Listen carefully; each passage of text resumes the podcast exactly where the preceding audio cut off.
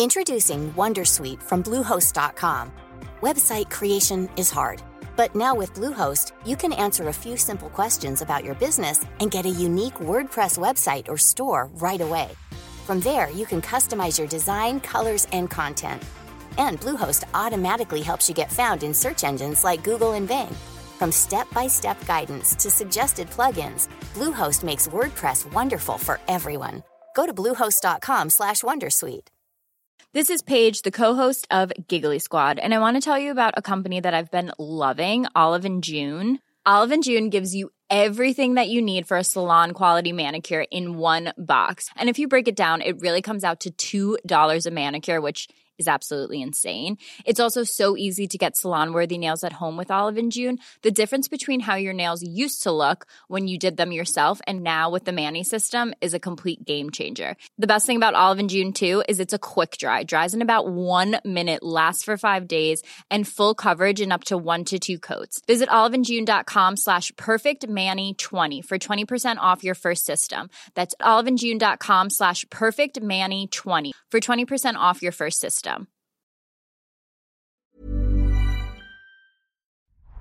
The New Statesman.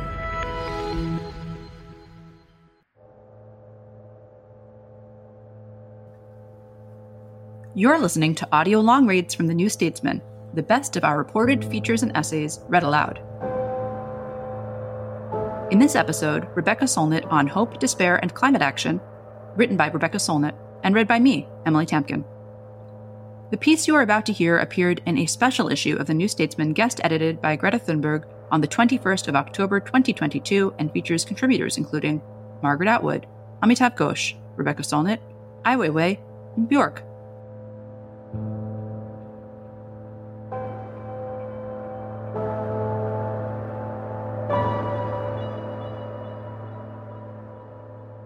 When you take on hope, you take on its opposites and opponents despair, defeatism, cynicism, and pessimism.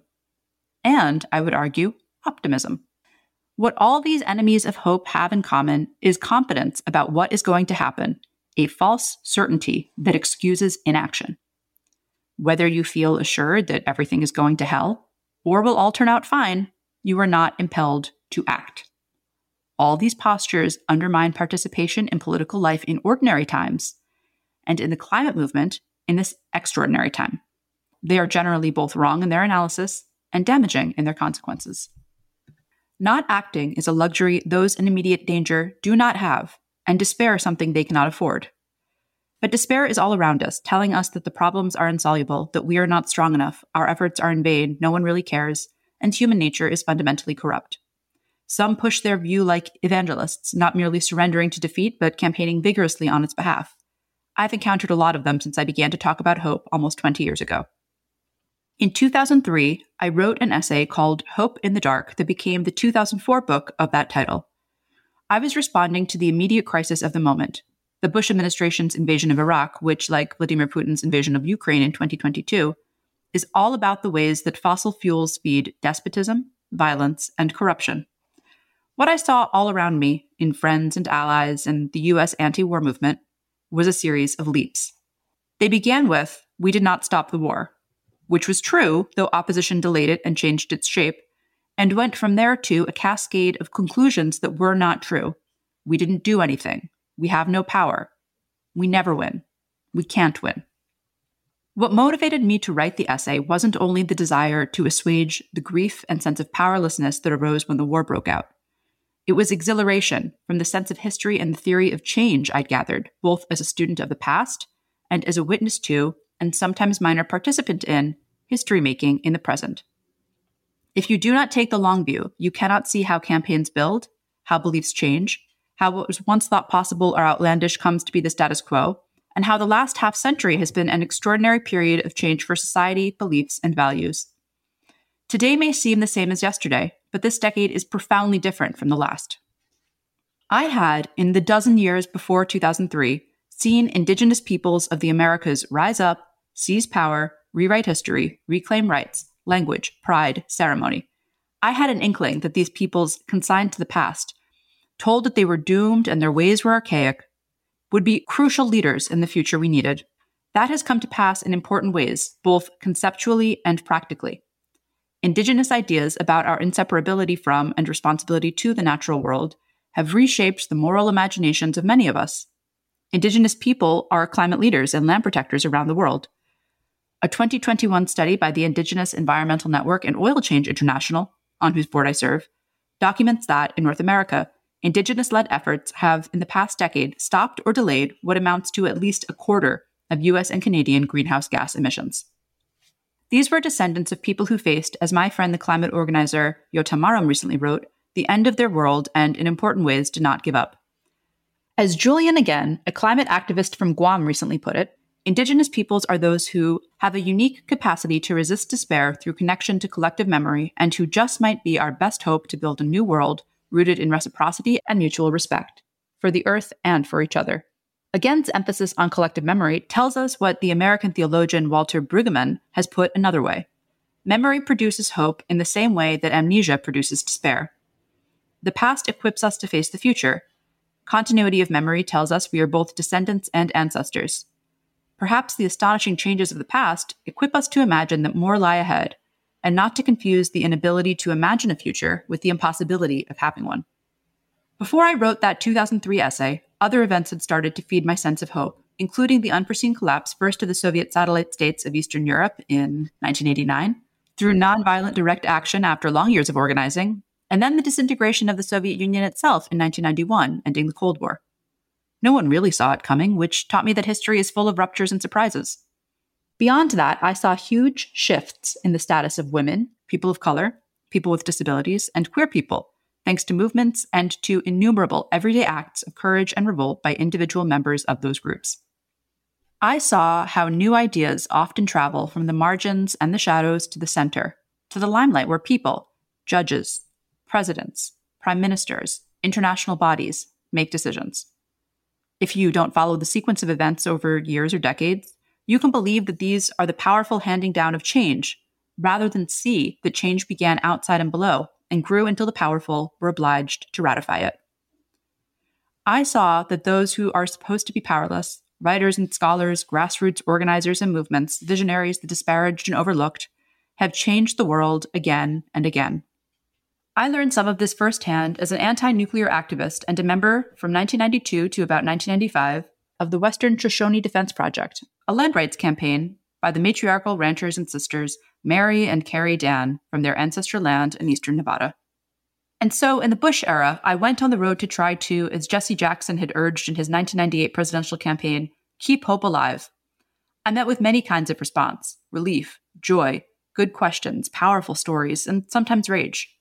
The rage, to my surprise, came largely from middle class white people. They seemed to see despair as a form of solidarity and hope as a betrayal. Underneath this was, as far as I could tell, the assumption that, whatever the cause in question, it was doomed, and so we could start mourning right away. But you shouldn't mourn those who aren't dead.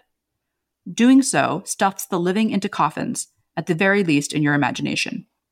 Native North Americans, from the 19th century into the 1990s, were regularly told, through artworks and by bureaucrats and signage in museums and national parks and history books, that their culture or literal demise was inevitable. Non native people widely believed it. I have met native people who were told to their faces they and their culture were extinct. The people who said these things often saw themselves as sympathizing with those they regarded as history's victims, but told this story in ways that reinforced it. The same harmful story is told of communities on the front lines of climate change when it is suggested they cannot win and have no future. But, as one points out, they are themselves fiercely hopeful. Prophecies are always partly self fulfilling. By promoting whatever outcome they describe, they make it more likely. In this, we can distinguish them from warnings, which assume the outcome is as yet undecided and urge us away from the worst version. You could be annihilated is a very different statement from you will be annihilated. One includes room to act, the other puts nails in the coffin. The article will continue after this break.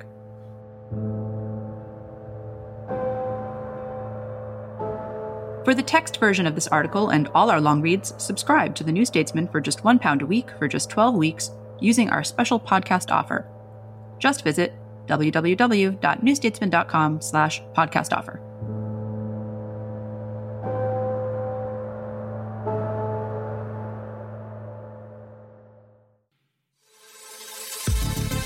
If you're enjoying our audio long reads, you might also like the New Statesman's international news podcast, World Review. Twice a week, the international team unpack the most significant stories in world affairs and interview special guests for their unique perspective and expertise. Get better informed with World Review, available wherever you get your podcasts.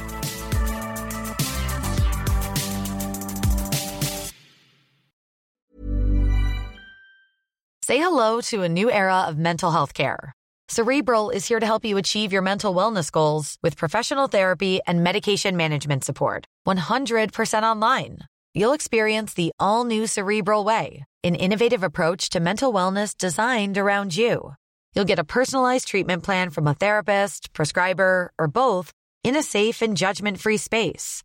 Your cerebral therapist or prescriber will outline a customized plan with clear milestones along the way so you can get to feeling your best. With Cerebral, you're not alone in your mental health journey. We're here to empower you to live a fulfilling life.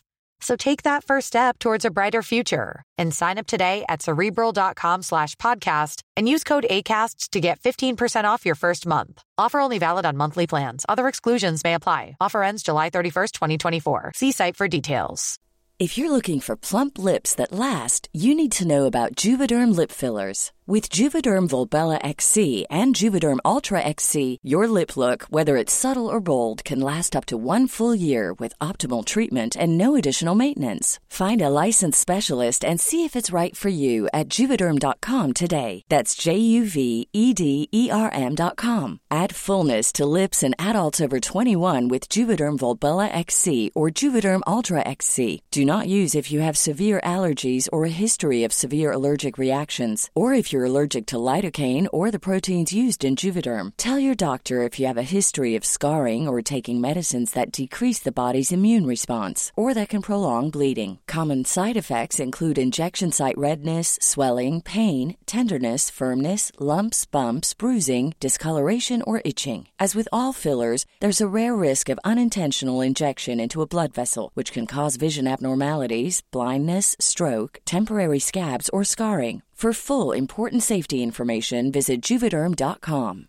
Hey Dave. Yeah, Randy. Since we founded Bombas, we've always said our socks, underwear, and t-shirts are super soft. Any new ideas? Maybe sublimely soft. Or disgustingly cozy. Wait, what? I got it. Bombas. Absurdly comfortable essentials for yourself and for those facing homelessness. Because one purchased equals one donated. Wow, did we just write an ad?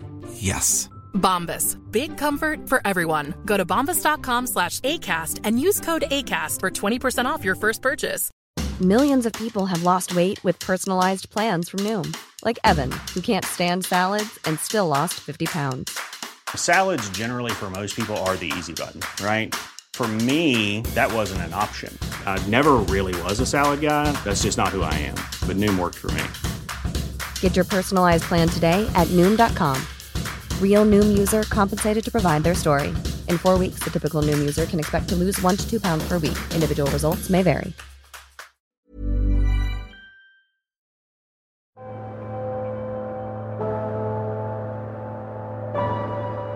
For those of us whose lives are already easy, giving up means making life even easier, at least in terms of effort. For the directly impacted, it means surrendering to devastation. Giving up on their behalf is not solidarity. And I doubt that anyone in desperate straits has ever taken comfort from the idea that somewhere far safer, people are bitter and despondent on their behalf. The desperate themselves are sometimes embittered and exhausted, but often stubbornly hopeful. Even if they would say they don't hope, their perseverance is itself a kind of hope, a refusal to surrender. Despair can be true as an emotion, but false as an analysis. Even when it is realistic as an analysis, many will stand up and resist on principle. I've seen that spirit of defiance in communities on the climate front line. It's why the Pacific Climate Warriors, who campaign in 15 Pacific Island nations threatened by sea level rise, say, We are not drowning, we are fighting. Back when I wrote Hope in the Dark, I was inspired by the Zapatistas, the indigenous visionaries who rose up in 1994 against centuries of genocide continued by the Mexican government and landowners in Chiapas. They were hopeful when, in 2019, 25 years into their revolution, the Zapatistas claimed 11 new territories, as is clear in the names they chose for two of them Esperanza de la Humanidad, Hope of Humanity, and Floreciendo la Semilla Rebelde, the rebellious seed blooms. So is the coalition of Immokalee workers, a group of immigrant, often undocumented farm workers in Florida who fought battle after battle against major powers and won. They got better wages by winning campaigns against the largest fast food and supermarket chains in the US. They fought modern day slavery in the fields and sent the enslaving farm owners to prison, and they never stopped. Most people asked to bet on, say, undocumented farm workers versus McDonald's would have put their money on the latter and lost. In those years after 2003, I talked about hope to a lot of audiences. One of the most memorable was a group of working class people of many races, night students at a community college in Tacoma, Washington state. I asked them for some perspectives and wrote afterwards. Some had memories of the civil rights movement, some identified with their fellow Mexicans who'd risen up as the Zapatistas. And a small, elegant woman about my age said, in a voice of bell like clarity, I think this is right. If I had not hoped, I would not have struggled. And if I had not struggled, I would not have survived Pol Pot. It was a stunning statement by a Cambodian immigrant whose hope must have been small and narrow at the time just to survive. But it was hope. Proclaiming someone's or something's defeat contributes to it. It's a form of sabotage. This is as true of the climate movement as anything else. In fact, it is bedeviled with defeatists and doomsayers. I remember that we were never going to stop the Keystone XL pipeline, or so said the armchair experts who, by discouraging participation, essentially campaigned for that outcome. The death blow was delivered to KXL in early 2021, but so many campaigns and the climate movement as a whole would be a lot easier without this disparagement, which serves as a brake when we need accelerators. I regularly come across people who are not as engaged as climate activists or as informed as climate scientists who confidently proclaim that no one cares, no one is doing anything, the problems are insoluble, the solutions don't exist or won't work, and often even some version of either life on Earth will soon terminate, or we are all going to die. Sometimes these things are said by anxious and despondent people, and my heart goes out to them, especially if they're young. The Not Too Late Climate.com project I run with Thelma Young Lutunatabua is for them, a website, forthcoming book, and series of talks, all offering good facts and frameworks. But sometimes powerful people seem to say it triumphantly, more eager to convince others than question their own assumptions or listen to scientists. Not a few people, particularly white men, it seems, confident in their own competence, write screeds of defeatism and doom. As the climate journalist Emily Atkin declared in 2019, I'm tired of having to spend hours consuming and debunking messy yet blockbuster climate reporting from dudes who seemingly woke up a few mornings beforehand and decided they were climate journalists. Such first time climate dudes, as Atkin calls them, often misinterpret the science, the movements, and the popular will. Others seem eager to deliver alarming news and unable to interpret complex data or sift for credibility, as with the Scottish newspaper that in the spring of 2022 ran a front page story misinterpreting one already dubious source to announce that the Atlantic Ocean was as good as dead. The story prompted despair in people all too willing to defer to the presumed authority of a newspaper. I remain confounded that this is what some people want to contribute to the public conversation. To me, it's like bringing poison to the potluck. Some poor generalist in California wrote an editorial recently about how to address the fact that Americans don't care about climate change, and thereby incurred my bombardment with links to evidence that, while that might have once been the case, many recent studies show otherwise. Most Americans believe support for climate action is far lower than it really is, another obstacle to be overcome, one that this columnist was reinforcing. In this case, the writer seemed simply uninformed about public opinion, but Others see despair as an identity, a style, armor to put on before venturing out into the world. To prophesy doom is to proclaim your own oracular powers. To take a cynical stance is to strive to seem worldly, to position yourself as someone who can't be fooled, though cynicism is often foolish about what is possible and how the world works. I have rarely seen people lambasted for being wrong in predicting defeat and destruction, while those who suggest something positive might transpire are often mocked and scorned as soon as they open their mouths. Perhaps their detractors confuse being open to possibility with naivete. Maybe they love certainty more than possibility. Uncertainty brings its own anxiety, but it's one we must come to terms with because it is the essential nature of the future. Despair's cheerleaders offer the same message that institutions all around us do that power resides in the few at the top. Part of resistance must consist in refusing to believe them, and this can be reinforced by better versions of history and theories of change. These can include the terror of the powerful when ordinary people exercise their power.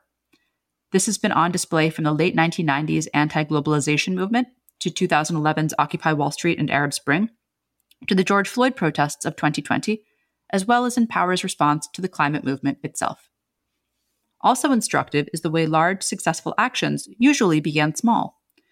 The New England women selling aprons at anti slavery fundraisers in the 1840s could not assume their contributions would help build a movement to abolish slavery in the US. A lone Swedish teenager protesting climate inaction could not reasonably expect her impact to be immense. What motivates us to act is a sense of possibility within uncertainty, that the outcome is not yet fully determined and our actions may matter in shaping it. This is all that hope is, and we are all teeming with it all the time in small ways. We plant a seed expecting both that it might grow and we might be around to see it grow, to admire the flower or eat the fruit. We buy five pounds of flour in the expectation we'll live long enough to do that much baking. We may be run over by a bus on our way out for coffee, but we hope we'll be around to drink the whole cup and get on with our day. I've often tasted depression as hopelessness, that the bleakness of the present will ever change. As those states of mind when nothing seems worthwhile and the obstacles to anything better seem insurmountable. Disciplines and routines have been one way of keeping that gloom at bay. But I've also learned that the feeling that nothing will change is just mental weather, and that the record is all in favor of change. That's helped too, and it's why I try to distinguish between despair as a feeling and a forecast. If we can recognize that we don't know what will happen, that the future does not yet exist but is being made in the present, then we can be moved to participate in making that future. We can be skillful enough to make directed efforts and sophisticated enough to know that results remain unpredictable. Many acts have had a huge positive impact, but not immediately or directly. And so learning to value slow and indirect consequences is crucial to recognizing the nature of change. Uninformed and misplaced hope leads to fruitless effort and disappointment. One of the complexities of climate change activism is that there is much to hope for, but within the parameters of the possible. For example, we can, with swift and heroic effort, stabilize global temperature, scientists tell us, but that will not stop the ice sheets melting and the seas rising for centuries to come, though it will help with the pace and extent of that melting. We can campaign for proven solutions and honest innovations and not be taken in by the distractions, delaying tactics, and false solutions now being pushed by the same interests who once brought us climate denial. To hope is to risk. It's to take a chance on losing. It's also to take a chance on winning, and you can't win if you don't try even though the campaign may be won without you. We who have materially safe and comfortable lives and who are part of societies that contribute the lion's share of greenhouse gases do not have the right to surrender on behalf of others. We have the obligation to act in solidarity with them. This begins by recognizing that the future has not yet been decided because we are deciding it now. Rebecca Solnit on Hope, Despair, and Climate Action was written by Rebecca Solnit and read by me, Emily Tamkin. This article appears in a special issue of The New Statesman, guest edited by Greta Thunberg and featuring contributors including Margaret Atwood, Amitav Ghosh, Rebecca Solnit, Ai Weiwei, and Bjork. You can read more from the issue through the link in the show notes. This has been audio long reads from The New Statesman. This episode was produced by Mae Robson, the article was commissioned by Melissa Denes, and the executive producer was Chris Stone. If you enjoyed this podcast, please make sure to like, subscribe, and rate the show.